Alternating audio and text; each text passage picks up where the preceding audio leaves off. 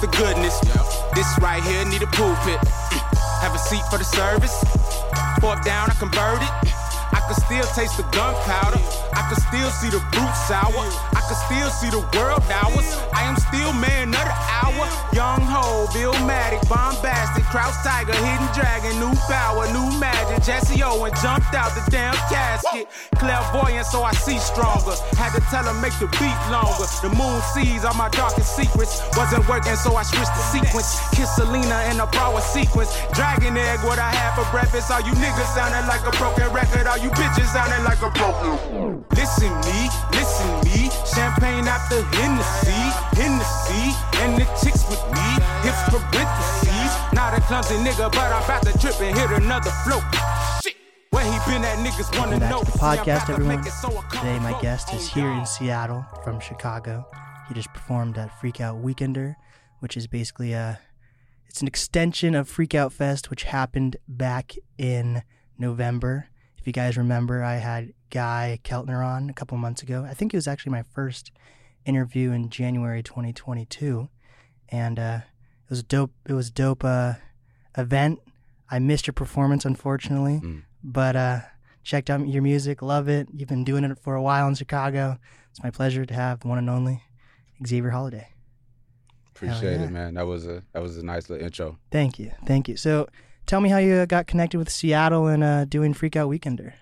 So I actually was at the first uh freak out weekender ever. Oh wow! So like damn near ten years ago now. Holy shit! So um and at that time it was just it was super grassroots. Like I performed at a Haitian restaurant to like five people, dude. Like it was just getting off the ground, but it was it was still super cool because like I'm the type of person I don't care how many people there. Like I'm Mhm. gonna still rock out. Like I'm at the the House of Blues United Center. You know what I'm saying? So um how I got connected with it is I had moved to New York a few years ago Mhm. and the one of the people I was working with that was like helping me with my music shit out there, he had a buddy who went to school with another guy from Seattle. They went to um it's some uh like high high level high school out here. I Okay. forgot the name of it. But um so he was friends with him and then he told him that he was putting together like a festival type situation out here. And he was like, Well, I work with an artist now and let's get him out there. wow. So that's how it happened. They he told me about it. I'm like, hell yeah, festival.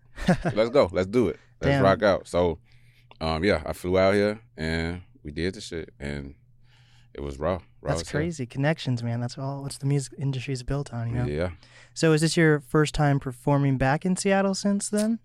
yeah, Wow. it is. Yeah. So like, and, and everybody that I've met, um. Yesterday and like the whole time I've been here, they've been like, "So you come out here often?" And I'm like, "Well, right now I'm averaging one visit per decade." so I'm, I'm gonna try to you know put some more make it a little bit more frequent Mm-hmm. because cause I, I like seattle like I, I fuck with the vibe out here yeah. and i'm a mountain loving dude Mm. too so like i like mountains i like bodies of water and shit like that Do you go hiking ever? i haven't Oh. Yeah. but i'm not against it at all like i'm into like nature nature Yeah. shit like that so That's crazy. You've basically seen the evolution of Freak Out Fest. Yeah, yeah, and that's what everybody keep telling me. They're like, "Well, it's changed a lot since you've been here." And Yeah. I'm like, "Yeah, yeah, I could tell." That that concert venue um you guys performed at that's brand new. I think Yeah, 2022. yeah, brand spanking new. Yeah. yeah, yeah. It's it's you been there yet? The Yeah. new one. Crocodile. It's It's nice, dude. yeah. The original one was uh, it was very grungy. Mhm. You know, this one's cra Like each room it has its own different aesthetic. It's Mhm. there's like how many different bars in the fucking venue itself? At least four. Yeah. I I saw at least four, Yeah. and then it's still more shit like on the top floor. And there's a hotel So- too in it. Yeah, apparently somebody told me it used to be a brothel. oh shit. Yes, but they like repurposed it and like redid everything, renovated everything. But it, it's beautiful in there. Damn. Wait. So brothels are legal, or are they are they illegal? I don't even know how that works. Like, I think it was like way back in Got the day, it. type shit. One of my my homie Nate that I'm that I'm staying with, yeah. he told me like he's a historical like Wow. guy, so he knows the history of Seattle to a T. So he told me this story about how Madame Lou is her name, Mhm. and she ran a brothel up there, and it was for like the sailors that would come into the port, Mm. and on their way passing through, they looking to have fun. They want to have you know pass the time. You Yeah. feel me? So they want something pretty, something soft to rub. So that's that's what they was doing up there. well, that makes sense, Madame Lou. What, what else would you be doing? Exactly. exactly, man. Damn, that, that's that's very interesting. I also learned um, when I was at Freak Out Fest on Friday. Mm. I don't know how true this is, but some local Seattle people told me, so I'm guessing they've been around, right? Mm. They said that like Chicago mob used to own Se- Seattle in like the 70s or something like that before there was like a crazy bust. Mm. So I believe it. yeah, It may- like you, as you know, like Chicago, like they we Yeah, known man. for for getting getting shit done. To make a long story short, so yeah. I wouldn't. It's not surprising to me hmm if that's true. So what's it like performing in Seattle? Like for Seattle artists that are in hip hop, Mm. It's kind of hard for them to cultivate an audience because people blame it on gentrification or the demographics here, Okay. right? But when uh, whatever artist comes on tour to Seattle, it seems like those fans freak out for them. But when it Mhm. comes to like the local scene, it's not Mhm. really the case. How was it for you performing that in Seattle? Every time I come here, is love, like Wow. love, bro. Like, and I I just think if it's I try to compare it to like um being a chef and like going Mhm. into a kitchen. Like for the most part, you trying to accomplish the same goal. Whatever city you in, a kitchen is there so you can make food. Mm. But it's up to you how you use your seasonings. It's up to you what type of techniques you use, and you want to bake it, you want to saute some shit, you want to fry it. It's up to you. Yeah. But um, you have to tailor that to whatever kitchen you in, and you got to work with whatever tools you got that's there. Um, but so when I'm here though, is I know what I have to do in order to like get people engaged because Yeah. you got to be realistic too. Like you not a multi-million dollar artist yet, you know. So when you come out, you got to treat the show like it's the House of Blues, like Mhm. you performing at the United Center, like you performing at what's your football stadium? Oh fuck! Is, is it CenturyLink now, or they keep changing? They changed it, right? There's like T-Mobile Park. There's whatever. There's so they've changed every like single venue at here. an arena. You know what I'm saying? So I'm an out of towner, but Mhm. when I come, like they fuck with me. yeah, So I don't know. You That's just awesome. gotta treat it treat it like it's your last show. Treat it like it's a big fucking deal, Mhm. and the people gonna feed off that. yeah. So Are you are you big into bands at all? It was kind of interesting. There was like some hip hop artists sprinkled in, but it was mostly like bands. How was that for you?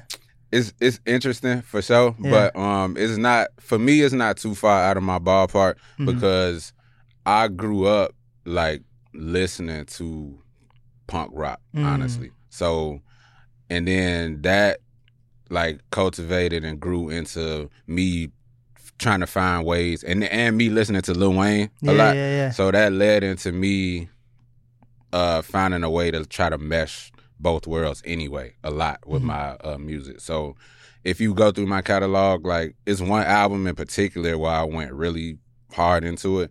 But um I've always incorporated like rock elements into my shit whenever I can, either rock or electronic music. yeah. So I mean, it wasn't too weird for me because I'm already in it in Yeah. that world anyway. Yeah. You know, so but it's cool though being like one of the only hip hop acts because like people need a switch up sometimes. They need a Mm-hmm. little change and if you just seeing all rock all day, it's cool when you get somebody in that's like they they have elements of rock that you like, Mhm. but they bring in some new shit too. Yeah. Some some rap to it. So it's cool. I love it. were you able to connect with Armand Hammer at all?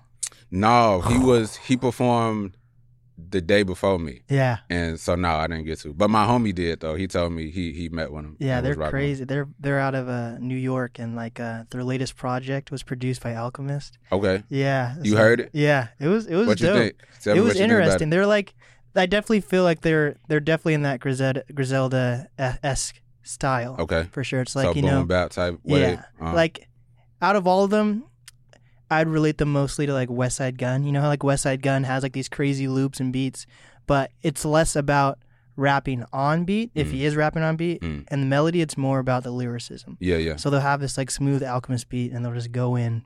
There's Okay. no there's no like uh, melody to it or anything. It's Okay. just very like it's very grungy or gritty, so it does fit into the the Seattle aesthetic. Yeah, sure. I. But you explaining it that way, I'm like that fit right into y'all. yeah. That so that fit into y'all, man. it was pretty cool. So so how how long are you in uh Seattle? Just for your you leave today, huh? Today is the final day of my trip. Yeah, man. I've been here since Thursday though. Oh shit. So it, it was it's a quick trip, but it's still long enough for me to you know take in the essence Mhm. of everything going on. You feel me? But um, yeah, I leave today, uh, like this afternoon. So when people come to Seattle as a whether it's on tour or to be a tourist, like it, is it common? Like, are you gonna go to the? Did you go to like the Space Needle or what? Do you, what do people do when they're in Seattle for like vacation? I'm not going to it, just cause like I'm the type, I'm the type like um when I go places, I don't like to do the touristy shit. Mm, because it just it's like it's corny to me. Yeah. you know what I'm saying. Like I want to see the the underbelly. Yeah. You know what I'm saying. Like I want to see the real city. Yeah. You know. So um, but if it's a situation where they're like, nah, if it's a person that's from here and they're like, nah, you really gotta go see this, even if it's touristy, then I go do it. yeah. But I'm not like landing here and like, let's go to the Space Needle, bro. Like, let's like, no. Yeah. I um I just want to eat good food, really, for the most part. Are you into sushi? Not Ah. raw. Oh Fish. man. I like shrimp, like the Okay. tempura shit, and so I'm not like a real sushi person because Yeah. I don't eat. I don't like raw fish. I but that. I I fuck with seafood though, Yeah. for sure. for Seattle's sure. the place for that. Dude, I Yeah. actually heard something crazy the other day. There's like a seafood shortage. Like this COVID shit's like fucking up like all the su- food supplies and all that. And Mhm. like for us to be like a port city and people like there's fish commercial fishing and stuff here, and there Mhm. to be like a shortened shortage on seafood. That's kind a of wild. deal. Yeah, Yeah. It's crazy. It's but yeah, like you say, COVID, man, it it it changed a lot. Yeah. So I'm not surprised to hear that. But I know it's even more of a bigger deal here. Yeah. Since that's shit, one of y'all main sources of everything. Yeah. you know what I'm saying? So what, what how's COVID been like for you? Was it difficult? Was it a piece of cake? Or? Uh, it's been both, Mm. I would say, because um, so I had my son during the pandemic. oh wow! My Congratulations. youngest, thank you. Uh, shout no, shout out to wifey. She she did the hard part. I just you know I just was there, you know, supporting her, but she did the hard part, man. It um he was born June 2020, Mm. and that was right after lockdown started, like March of that year. So, like, she couldn't go anywhere. Mhm. She couldn't couldn't do shit Yeah. for the most part, and I was like. I was going out, I like wearing ski goggles and shit, like, because at that point we didn't know nothing Yeah, really. We yeah. just was like, this is a virus that's fucking shit up. Yeah. So I'm like, all right. So you know, I'm coming out in ski gear and shit, just prepared. But um, I mean, we got through it. I'm a I'm a guy that like to focus on being solution based Mhm. instead of uh problem based or problem focused. So I mean, whatever we presented with, we got to find a way to make it through it. Yeah. You know, so I teach my kids this all the time. Like either you could be two type of people in this world. You could be the one that make excuses or the one that make a way. Mm. And it's up to you to decide which what, what type of man you want to be. And so we made it through. It wasn't like I won't say it's easy, Yeah. but it's definitely it makes it easier when you with somebody that like cares about helping you grow and that waters you. And then on top of that you have a little one that you like have to care for and you looking after. So it it, it helps bring some like a sense of peace and a sense of like calm into a chaotic situation. Yeah. the most chaotic situation in human history Yes. damn near. You know what i'm saying? So um but yeah it was it was definitely interesting. And then i still was recording too Mhm. at home though i got a home studio Hell yeah. a little setup and it helped it helped get me through it for sure Was wearing ski goggles weird in in Chicago, or is that kind of a cool Not really, because like like I'm the type like I like doing shit that I like doing, and I don't Yeah. really care what it look like to Yeah. whoever, because most of the time how the cycle goes is when you're an outlier Mhm. initially people look at it and they're like what what is this guy doing? What is this nigga doing? And then after they keep seeing it after they keep seeing you doing it and how like confident you are with it and you like i don't care. Like this just me. Yeah. either love it or hate it. I don't give a fuck. And then once they see that enough they see other people they know start gravitating towards it. And then once that becomes a trend for them then they start thinking okay maybe it's not so bad. And then they start liking and start doing it. Like Yeah. i've seen that cycle so much with everything. And so i'm not i'm accustomed to it but it wasn't weird for me. Yeah. and at first people was like what you got on goggles for bro? It's not snowing. And then a few months later i started seeing people wear glasses and goggles and shit Yeah, it's just like it's kind of like the relating it to the music industry. You can think of like T Pain, for example. You know what I mean? Yep. I just made a post about T Pain. It's Oh, crazy shit. you said that on one of my story posts because uh Yessie, that's that's wifey, that's my wifey. We um we go through these like phases where we just relive like old times in music, Yeah. older times. So we went through a a Sean Paul and a T Pain phase just Wow. like a week ago, and I was like, "D- he got so many slaps, bro. Yeah. Like we don't deserve T Pain. like he he got so many slaps and he changed like He's pivoted the well, landscape honestly. and shit. Yeah. Because when he first came out, auto tune, it was like, what is this shit weird? What is that? Yeah, Now look. dude, I, I thought Sean Paul fall off, fell off. He's actually up for a Grammy this year. Yeah, for what? Oh, fuck, he wrote on something or was it it? was like a weird. uh I forget what category there. There's like so many weird categories on the Grammys if you look at. Oh Yeah. shit, it's the Grammys today. yeah, it is. Oh yeah. my gosh, dude, Kanye is up for a rap album award, Uh, but I thought it would fall under gospel music, but it's up for like rap album. it should be gospel, Yeah, but that would have been an easy win because and they didn't want that. yeah, you but know, it's politics behind that shit. I feel hot take Uh huh. Go. that the album is not his best body of work that he's put out. Donda, I thought it was Mhm. kind of, I thought it was a good um, statement of how he is, like how how he is mentally right now. Mm-hmm. Like there was some songs that were fucking amazing. There was some songs that are all over the. They had a he had a Pop Smoke skit from one of Pop Smoke's old albums. I'm like, that was kind of a weird Yeah. thing to do, you Yeah. know. So it kind of just showed where he was mentally and physically. Mm, Um, so with that, also I'm not huge into gospel, mm. so I feel like maybe there should be. I don't know how big gospel music is, honestly. So I feel like as a gospel album, I think maybe that's one of the best gospel albums to ever be made. Yeah. Yeah. yeah. but as a you can say rap album, that is definitely not one of Kanye's best bodies of work. So I don't know. I feel like he's. I forget who else he's in. There was a. He's up against some heavy competition this year too. So Mm. I don't know if he'll win. It was but- fire to me. That Yeah? shit was fire. I it was.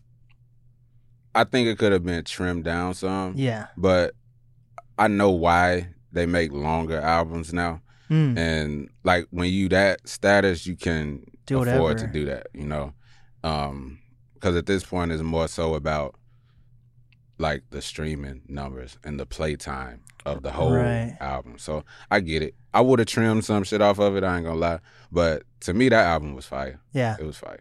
Do you think? Do you think um albums follow the trends of like movies and social media? How everything's shorter, or does that? Do you think albums are in their own type of lane? I feel like it depends on what kind of artist you're listening to, Right. because everybody has their own like mindset or goal, what they got planned on moving forward.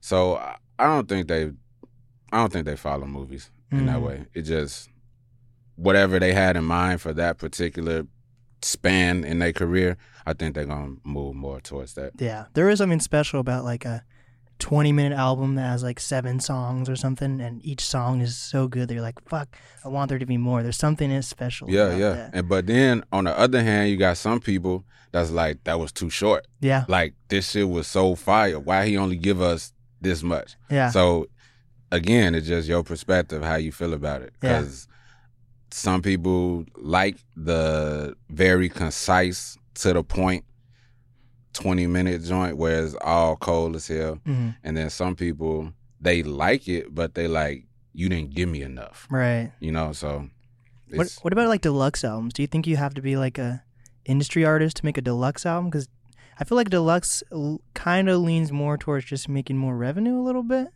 Or what do you What do you think? yeah, you're right. Okay. Yeah. yeah, yeah. I agree with you because it's because it's not even like most times artists when they drop a deluxe, it's not even like more shit that they added to it. It's maybe like another song, two songs, yeah. and only thing that is is just to give it another bump in the like you say in the revenue to make it look like something new. They released a new project, Yeah. but it's the same shit. They just put two more songs on there. Yeah. So you you've been around for a while. How did you get your start in music? And how long have you been doing it? My how did I get my start? So I started writing in like I started writing in fourth grade. Nice. But at that point I wasn't um I wasn't writing songs really. I just was like rhyming shit. I guess you call it poetry then. Okay. So uh it wasn't music behind it. I just was writing. I went to school on the west side of Chicago and a really small school, K through eight Mm. but it was only total of like maybe a hundred kids in the whole school. My graduating class was like 12, 13 kids. Whoa. So that's how like small. And um it was a Christian school, which is funny because it was in the middle of the hood, like Mm. the middle of the shit. Like the Austin neighborhood is like consistently like the highest in crime or in Chicago Mhm. and that's where my school was. But it's it's funny that it was like a Christian school. But um, so yeah, I started writing in fourth grade there, and then as I got a little bit older, maybe like f- seventh, eighth grade, we started like trying to record the beats off the radio, like with the tapes. Ah, we used to yeah, have to play two tapes at the same time and do. It's it, it was complicated, but for us, that's the only way we could get instrumentals at that time or beats at that time. Yeah. So, um, yeah, then we just would start rapping over that shit, like it, whenever we'd be over our homie house, and then fast forward to high school, maybe like junior year. My high school, Oak Park River Forest, we had a music studio there, but it was more so aimed at like band and Mm. like uh uh other genres of music, not rap. Yeah. Yeah. not rap, you feel me? So but uh word travels fast, as you know. And like I played sports, so like on the way to games and on the way back from games, I just used to like freestyle on the bus. And then it got to a point where like people like you, you good, man. Like you do you rap? And I'm like, nah, I just do it because I'm good at it. Like Yeah. it's just fun. And then so word travel. Somehow, one of the music teachers heard about it, and one of my homies who who was there, Matt, who does um like production and like film and shit. And so like with scoring stuff at school, they would use that same studio. Mhm. So he told him, Matt uh, reached out to me, and then I was one of the first people they let rap in that studio, Wow. which is like a big deal for that school because that like people weren't just coming in the studio and rapping. Like you either are doing a voiceover for a school like commercial or a school project, and that's it Mhm. none of that. But yeah, and so um I started started there too. And at that same time, outside of school, I had friends who like had access to studios, so I just started rapping and then it kind of just happened naturally, like organically, because the more I put myself out there, the more people that heard it and the more people they told, and then it just grew. The legend grows. Yeah. So, and now I'm here flying across the uh, country to do paid gigs. So, Hell yeah. Wait, how how far away is Chicago from Seattle? Like, how long is that flight? four hours. Okay, that's not terrible. I've I've had worse, Yeah. but yeah, it's it's it's four hours. Nice. Mm. So, did you have to like walk to school when you're in elementary school, or was it like crazy getting Nah. to school, or how was that? So I um I live not too far away from my school, Mm. fortunately, but I always got dropped off because it wasn't it wasn't close enough to walk at Got all it. from home. So uh, my either my OG or my dad dropped me off Damn. and picked me up every day. So I'm just trying to paint a picture like how crazy it was. Was it like I cuz Seattle we got some pockets that are, you know, dangerous, I Uh-huh. guess, but like we're I think we're pretty we're in the middle we're in the fucking corner of the United States and Yeah. just like a little bubble. We're kind of Yeah, we're kind of happy here. too. You know. yeah, that's a good place to be though. It's like y'all y'all do y'all own thing, Yeah. and like y'all not afraid to be inclusive, you know. And I feel like it's damn near. Correct me if I'm wrong, because you a native. Yeah. but I feel like it's kind of always been that way. Right. Like the vibe out here is more so on some just be yourself. Yeah. You know what I'm saying? In the words of the great Kurt, come as you are. Yeah. You know what I'm saying? So, and I feel like that's kind of been the overarching theme of how y'all do things here. Mhm. And so, yeah, I fuck with that. That's dope. I like that. So how how what sports did you do actually? So, I did everything, bro. Ooh. But um high school I did track, football, basketball, lacrosse. Um Oh shit. I did volleyball in, in middle school too. But um yeah, I, I tried everything down there. Damn. All the shit we could afford. Yeah. and did you go to college at all or? Yeah, yeah. I Oh, nice. graduated from Roosevelt University. It's a it's a school in downtown Chicago. What'd you what'd you major in? Psychology. Oh. And how does that carry over to your are you in a, are you a psychologist? Nah, I'm not. not in the like professional sense, Mm. but in the real world sense, yeah. Yeah. When did sure. you get into psychology? So I it's innate for me Mhm. cuz I I didn't like before you go to school and like you get told this is what it is. I always been interested in how like how how the human mind works like how do two siblings that grow up in the same household have completely different personalities Mm. how do they have different ideologies on certain shit how do they function differently and that was always interesting to me just learning how people communicate and how they think and how they move and why they do the things they do. And when i got to like an age where i started learning about that in school i'm like oh there's a name for this. It's Mm. called psychology. Mhm. you know? So i've always been interested in it. I just when I got in a academic setting where they like put the um like official terms with it, I'm like, okay, I've always been into this, so this is what I'm a major in. Got it. So why why are two siblings different It it depends. Like it varies. If environment, I guess, Yeah. friend groups? it's it's both. It's like the nature versus nature argument, hmm which is like some people believe if some people believe your environment has more to do with how you function and how you develop uh, ideas, ideologies. Some people believe it's innate and is built in you already. Mm. So that's the argument that'll go on until the end of time. and what do you believe? What side are you on? I'm not on either. I think it's a mix of both. Yeah, Honestly. I, I agree with that. I think I think it's probably a little bit more leaning nature because like what you see influences how you react Mhm. a lot more I feel like than how you were born but um it's it's situations where both are true so it just it varies it Yeah. depends So, as an up and coming artist, still, what what do you do for work currently? What's your career path right now? Right now, I am fortunate enough to have. I got a nice ass job at a logistics company, Oh, dope. and um, like none of my background is in logistics, but my one of my homies put me on. One of my good childhood friends, hmm Spencer. He um he introduced me to it because like a year or so ago, uh, he was like, "I know you my whole life. Like you detail oriented. Like you you take care of business. You get you get it done." And I've been in this for ten years, damn near, and I know it pays well. So you should check it out. Just check it out. You know. So I checked it out, and now I've been doing logistics now for two years. Holy shit, that's dope. Yeah, yeah. So, is it something you have to like go into a, a like a office space or is it remote or how's that work? Now, yes, because I'm at a different company than I was at, at first.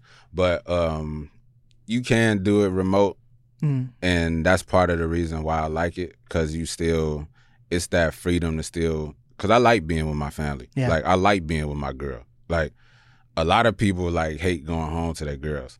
You know, or like they be like, "Damn, I gotta go home," but I like being with my girl. Like we have so much fun, bro. Like this should be funny. And um so I prefer if I could work somewhere remote and still have that free time to like chill with her, like play with my kids, like I would rather do that instead of commuting cuz it's really a scam. Like yeah.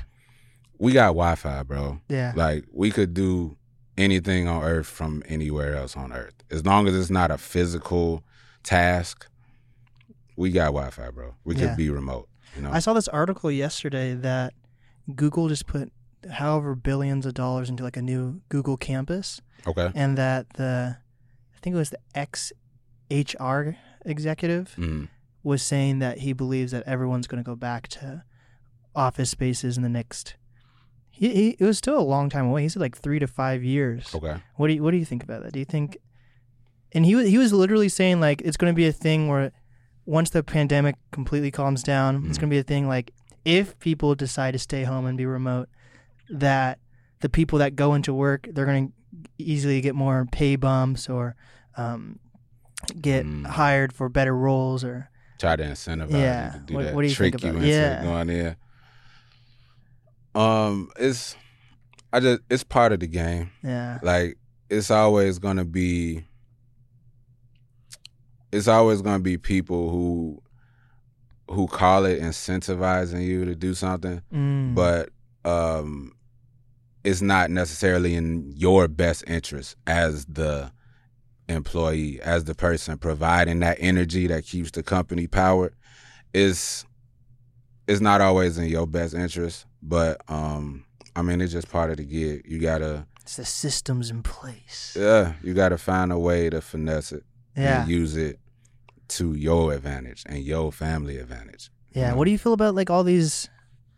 I don't know. I guess it's probably worldwide about like all these job minimum wage jobs that people are like, I just got all this unemployment. hmm So why why would I want to go back to being in these shit conditions? Yeah, when they could be remote Yeah. and doing it from you know, it's it just speaks to the systems that's in place, Yeah. and it's if if companies if more companies because there are some that like really care about their employees, but if m- more companies actually put systems in place that were beneficial, really beneficial for Mhm. their workers, you will see an increase in productivity, which is what they want anyway. Mhm. You want an increase in productivity, increase in revenue, increase in market share. That's what you have the business for. You're not running it to lose money, to be hemorrhaging shit. Like that's not why you're running the business. So if they put more systems in place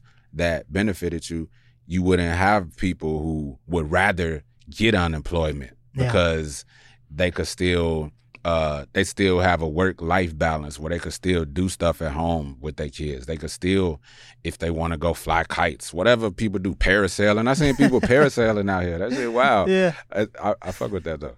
But um, if there were more systems put in place where people could actually be treated like human beings hmm instead of robots, Yeah. then you would see an increase in everything that you want as a company anyway, and you wouldn't have people uh, electing to do unemployment instead because it's better for them.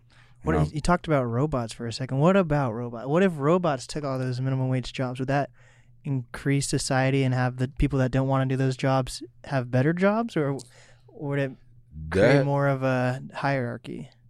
that I don't know, man. Me neither. That's a good ass question. Yeah. to be honest. That's a good question. Uh, is like like everything with humankind, we find a way to corrupt it. Yeah. Greed corrupts it in some kind of way. So it probably initially would be cool as far as like productivity and like efficiency mm-hmm. because one the the big wigs at the companies they looking at it like, okay, well, this person, this robot will never call in sick. This robot not gonna try to negotiate with me about their wages. they not gonna have new ideas and try to tell me what I'm doing is not best for them.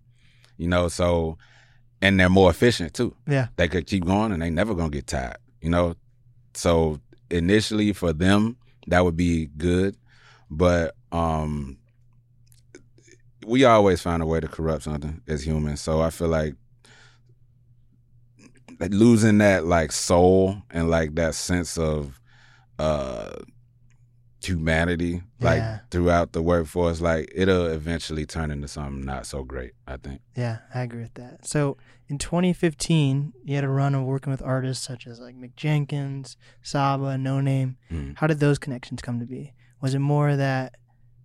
Because I feel like I was talking to FemDot, Okay. and there's like, um, yeah, I guess that was the best way to describe it. It was like, there's like, there's one Chicago music scene, Mhm. but within that scene, there's different tiers Mhm. of artists because there's so many people that are just from like Chance the Rappers, and then maybe a little bit below would be like a, a noname, and then Mhm. there's like the Sabas and the Sminos and all Mhm. those guys. Mhm. So, were you? Do you feel like you're working with them when they were coming up and maybe in the same circles as you as you, or how did those connections come to be? So the the crazy thing about that is I never was like a click guy. Like Mm. I never was clicky with all the people you name. Like I've I know like I've run across all of them, but I never was like trying to be cool with them. You know, it always happened organically, you know, cuz I like I'm the type like I I just move how I feel is fit and then if you if you rock with me then I then love. Like I got this this phrase like love all, fear none Hmm. you know. So um I just always move to my own beat and then word of mouth, people talk, shit travels. And that's how I got connected with them. Is it was on some so Saba so Pivot gang, Yes. his homies, they are they grew up in Austin too, in the Austin neighborhood, the one I Mm. talked about earlier. And little did I know, unbeknownst to me, I used to run across them a lot, like when I was younger, Mhm. like just going to like parks or, or hooping or something, or maybe like playing football, dead man pickup and stuff like that. But we didn't know each other did music. We just were like kids just running the streets. And then when we got a little bit older, I started like seeing this was when Twitter was like a big deal, Yeah. like for real, for real.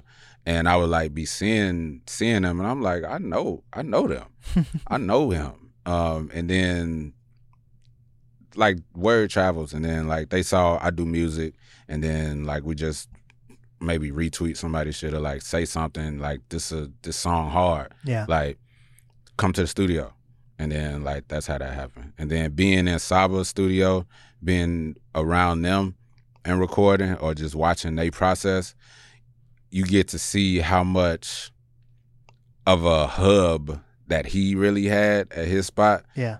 and so that's how i linked with noname because Mm. like she would be coming over there recording too and that's how i linked with uh like people like mick like mick jenkins he was linked in with saba too since early so um they would hear me on song on a song with saba or like me working with him and then they're like oh i don't i haven't heard of him before but he hard so that's and that's how it happens And you have a crazy. Is that is it Xavier Holliday like your government name? yeah that's my real name Holy shit! You have a dope ass name. I've been like, oh yeah, I'm about to have Xavier Holliday on. They're like, holy shit, I don't know that guy, but that guy's name is crazy. Yeah, thank. I appreciate it. I didn't like my name for a long What? time.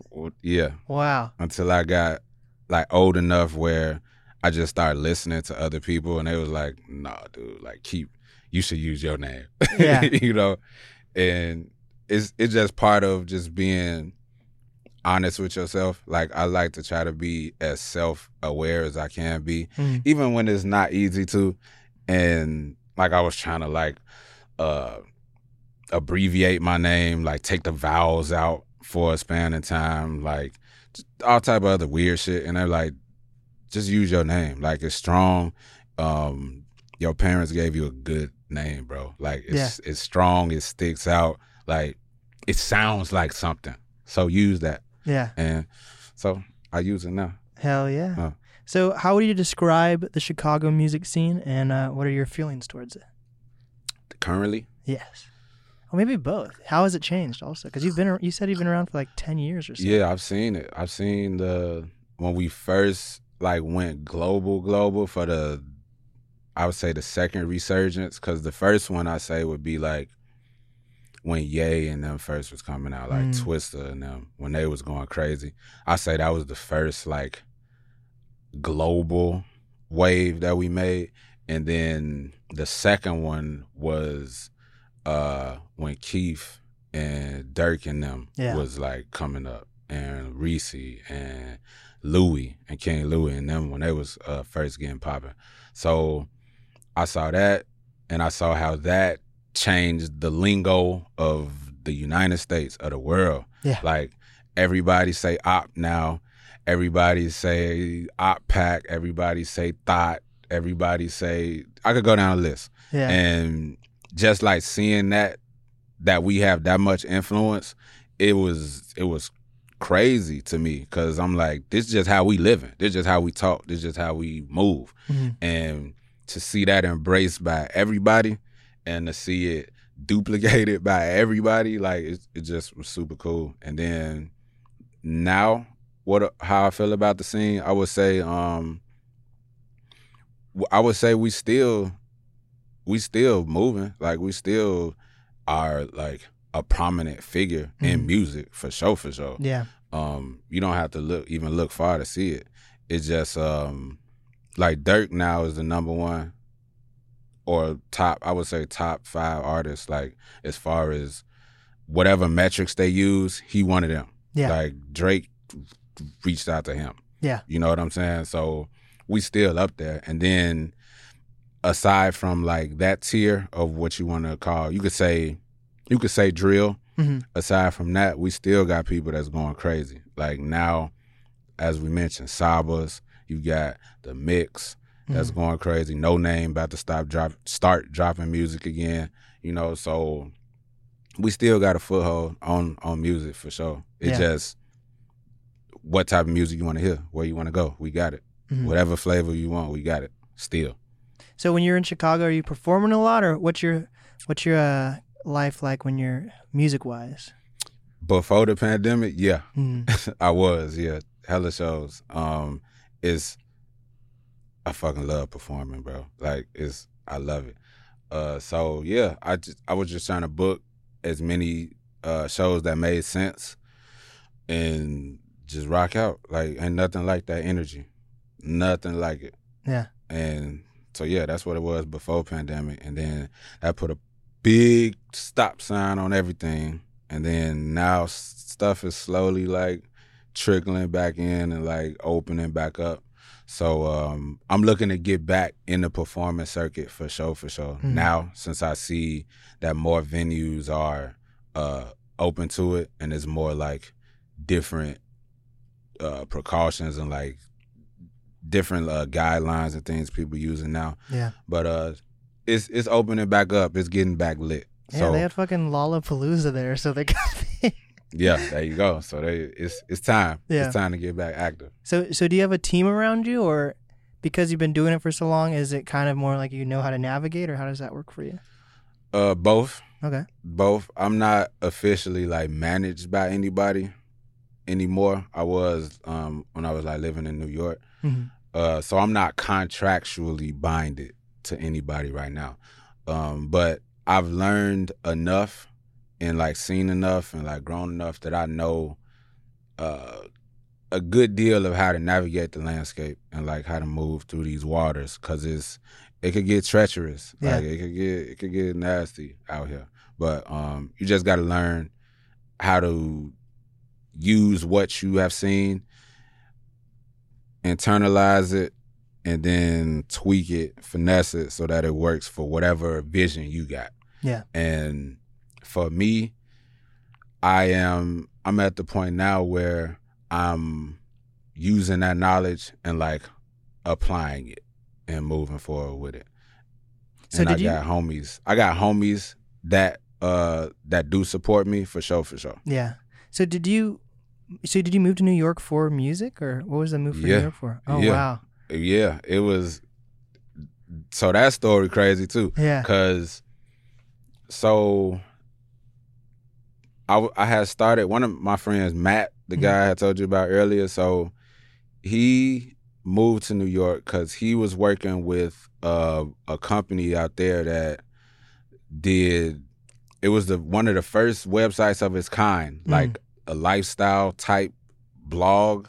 It was uh for Jay Z called Mm. lifeandtimes.com. And so he was out there and like they interview like models, rappers, chefs, like any type of uh lifestyle type. And um so he was out there and then he still like remembered that I like do music and shit. So he like, well, I mean, I'm in New York, bro, and like this is where I'm working. So like just visit, like see what you think. So I visited and then once I got a taste of it, I kept going back. Kept going back. I went it started getting to the point where my mama was looking at me like like, dude, you going to New York every two months, every month? Like, what are you doing, fam? And Yeah. I'm like, it got to the point where I'm like, it makes more sense for me to just move there. Mm. Cause at that point, tickets, I'm paying like what, four hundred dollars for a ticket every month, five hundred dollars for a ticket. You could pay rent, dude. Yeah. Like, just go. you know, so I moved out there and I ended up uh staying uh for a considerable amount of time, honestly, some years. And Damn. then um so yeah, that's how that that's how that ended up. That's awesome. So do you have any cool like New York connections then? Or did you connect with the music scene there? Yeah. So what it was, I was to make uh to make money there. I started working with with the video production company Oh, wow. that, for Life and Times. So I would be on set like they just give me like odd jobs just so I could like be there and like soak up info and learn shit. So um at that point I jumped out on a it was just pure passion and me believing in myself because like I didn't have a room. I didn't have shit. Like I was couch surfing. I slept on the floor, like in in Harlem, in Spanish Harlem. So like, I just I'm like I need to make bread while I'm recording, fam, because I need to be able to do something. So yeah, I met and interviewed hella people. Anybody from Pharrell Whoa. to 2 Chainz to uh I didn't interview B, but I saw Beyonce when she walked past. I saw Jay Z when he That's so walked dope. past. Um a hella people, bro. Like the auction houses out there, the art auction, like I met hella people, interviewed hella people. Is that bro. company still around? Life and Um, I don't think the website is managed as um like frequently or like as heavily as it was when I was out there, but I think you could still look up the website Mhm. for sure. Dang, that's dope. So you had, yeah, you're part of the Chicago music scene. You've spent time in New York. That's yeah, yeah. Oh yeah, and I, I met uh Rocky when I was out there too. Oh, shit. ASAP. Um, and that's when like um right after like Purple Swag and shit had first came out.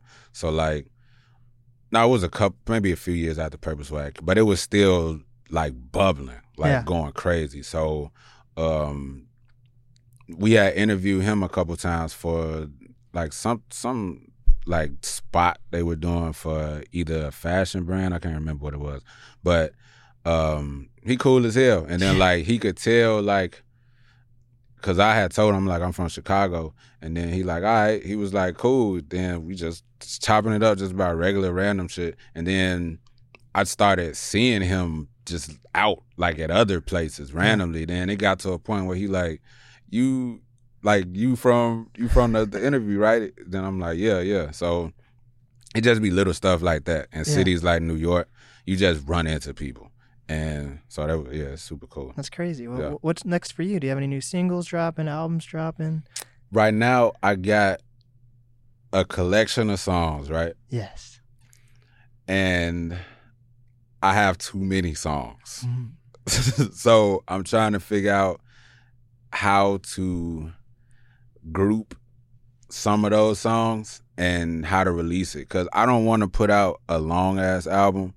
If I drop a project next, I want it to be shorter. Hmm. So I'm just trying to like package it correctly and make it something that if I was a listener, something I would want to listen to Yeah. instead of like me being selfish and just being like, here, like I know I'm gonna give you 17 songs. Listen to this shit. You know, so I'm being realistic and understanding like the landscape of music and understanding how life is now. And like a lot of people not trying to sit and listen to 17, 18 straight songs. bro. Yeah. Like no matter how good you are. Like when Drake dropped the Scorpion. the scorpion shit, like that's the that's you could say the biggest artist in the world, bro. And do you know anybody that listen to every song on both? No. You know what I'm saying? And so and that's him. Yeah. He really him. And people not listening to all that shit. So I just gotta be realistic and package it in a way that is still fun to listen to, but not compromising me and still getting my point across. You Yeah. know? So I'm gonna be releasing soon. Like I say, I got video saved up. I got content saved up. I just um, want to package it the right way. You know? Yeah. What's important to you when you're releasing a project? So you're talking about packaging. What goes into that packaging for you? I like for every project I drop, I like it to be like a, a time capsule Mhm. at that point in my life that the listener can jump in and like go for a ride with me. I like it to feel like a landscape. Mhm. Like, you know what I'm saying?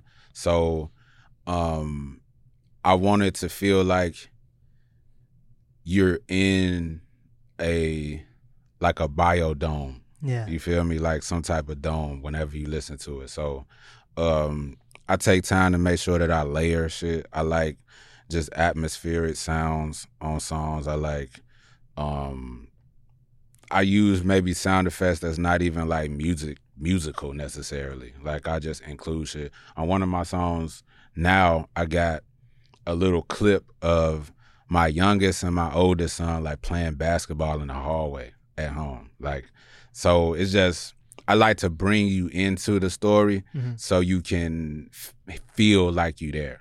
Whether it's like you hear tapping on a wall or something, something random. Yeah. I just like people to feel to try to stimulate all your senses so you can feel like you in it as much as I can with the audio. And then now also I'm going to be putting a lot more into visuals too cuz I need them I need that to work in tandem with the audio Yeah. so you can really feel it, you know. So do you do you produce music also then? I'm garbage as hell at producing. I ain't gonna lie to you. I'm huff as hell at producing. I tried to. Um, I, but what I can do is I sit with the producer though, Mm-hmm. and like I am very like descriptive on what I want and tell them like what feel I want, what um sounds I want, and I sit with them as they do it. But I would never like disgrace the people that's good at the shit and say, "Yeah, I'm a producer." Like, no, I'm not. Yeah. I'm I'm not a producer. So what type of music do you listen to? Is it mostly rap? Is it rock or what? These days, I'm listening to a lot of what I listen to now. Oh, when I'm working out, I play rap and I play um like country. It's, it's weird. Like I like, but I like old country shit, like, like Waylon Jennings, like or Johnny Cash type okay. shit, that type wave. Um and rock too. I listen to like I still play punk rock shit when I work out too. But um in the car, like in the whip when I'm moving around, it's either like um something motivational, like something that's gonna make me feel like I gotta go get it. You know? So like I play a lot of Larry June. Mhm. Um, I play a lot of Larry June, honestly. Uh, recently, I've been going back to old Ross stuff. Um, Huh. yeah, yeah. He he got some some shit, bro. I remember now why we used to play him so much. But um, yeah, it been a lot of rap, honestly. Oh, I listen to a lot of reggaeton. Oh, Yeah, Cause, it's actually a pretty strong scene here for that. oh, for real, Yeah. I didn't know that. But yeah, I listen to a lot of reggaeton now. That's dope. Yeah, Do you listen to podcasts at all? Are you a podcast yeah, guy? I do. Ooh. I've become that dad. Hell I'm yeah. a, I'm a podcast dad now. If you would have asked me like, shit, even three years ago, right. like, or if you would have told me three years ago, you're gonna be listening to podcasts, dude. She- I would have told you like, no, nigga, like I don't for what? yeah. I want music. Like Yeah. I want to hear something, but I'm a podcast dude now. What are some of your favorite podcasts? I listen to um Gary V. Okay. I like Gary V stuff. I listen to um I listen to Joe Budden podcast. Yeah, yeah. Uh I listen to um Neil deGrasse Tyson. Star Talk. I. Yeah, I listen to Star Talk. I ain't gonna lie. I listen to Star Talk. Deal. Um who else? I would say those are the main like ones that I like rotate. That's dope. Yeah. You should check out Flagrant too. They it's um it's Andrew Schulz who has a Okay. podcast with uh Charlemagne, Okay. the Brilliant Idiots, Uh-huh. and then on Flagrant 2 it's Akash Singh and Andrew Schulz who are both comedians. And they just had Gary. Oh yeah. You should check they just had Gary V on actually. Oh, they ju- okay. yeah. I You say it's called Flagrant 2? Yeah. Okay. Uh, I think I think you'll like that episode. It's fucking it's really good. It's so worth good. it. It All came right. out like I think last week. It was pretty fucking dope. Okay. Yeah, I'm gonna check it out then. Yeah. Cause like I say, I'm I'm I'm there now. I'm in that world. So Yeah. I'm always looking for new ways to like expand what I already do. Yeah. So yeah. Hell yeah. Well, man, I, I end the podcast by asking my guests if they have any final advice for up and coming artists, creators, influencers. Uh, you have any advice? Um love all, fear none. Respect all, fear none. Do what the fuck you wanna do. Because at the end of the day, when the moon goes up in the sky, people still gonna talk about you. So you might as well do what you want to do. Don't let them dictate what you do. Do what you want to do, because when the moon go up in the sky at night, it's only you that matter anyway. So you might as well go out being yourself. Hell yeah. And what is the easiest way for people to reach you? All socials, I am Xavier Hollidays with a Y on it. So it's uh, X A V I E R H O L L I D A Y S. Hell yeah. Has been the NAS podcast with Xavier Holliday.